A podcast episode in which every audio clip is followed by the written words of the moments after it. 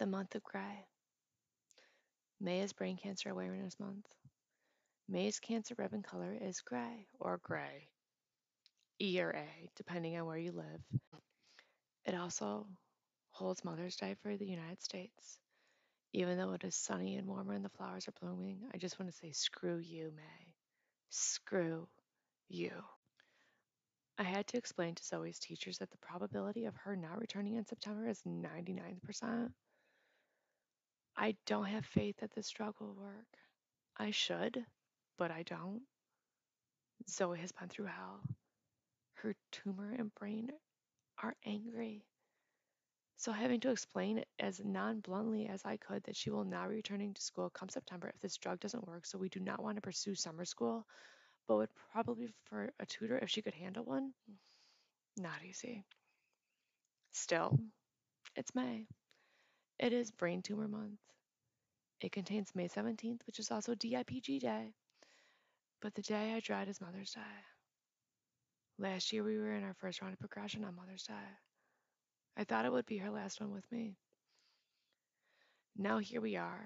She is stronger than ever, but her tumor has reached new places in her brain and it is angrier than ever. So, will this be my last Mother's Day with her? Probably, but maybe not. I know I need to have faith and belief, but after being on this journey for almost two years, even the children declared no evidence of disease have either passed away or their tumors have come back. I don't think her tumor will be able to be held to a point where it's declared stable. I just don't. I have seen it grow in three weeks' time and knock her down within days. So, yeah. Right now, we're doing what we can to get as much out of life as we can. We're going to DC and seeing the White House and everything else we can.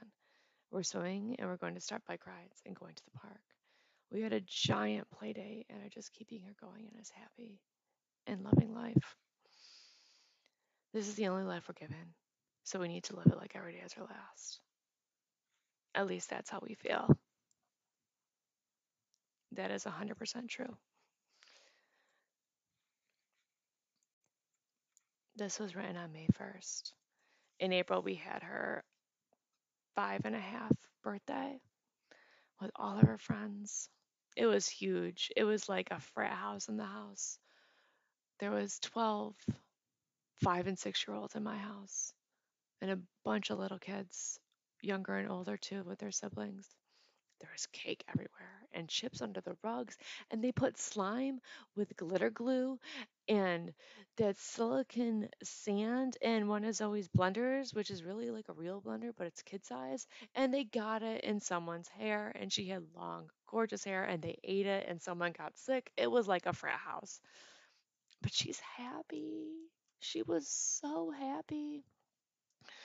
We had our IEP review at the end of April and beginning of May. And the teachers, they were pushing, well, she should go to summer school and she should do this and she should do that. She's not doing damn summer school, people. My gosh, I am not having my child do summer school. She's not coming back to school, and I know that. And if she is, I will homeschool her because it is not going to be easy and it is just going to get worse. And that's all I was thinking then. I didn't think she'd make it to September. I knew in my gut she wouldn't. And whether that's good or bad, I don't know. But I, I just didn't have faith in that drug.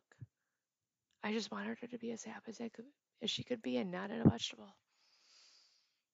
And so I did that. I did everything I could. And here we are. Thank you for listening.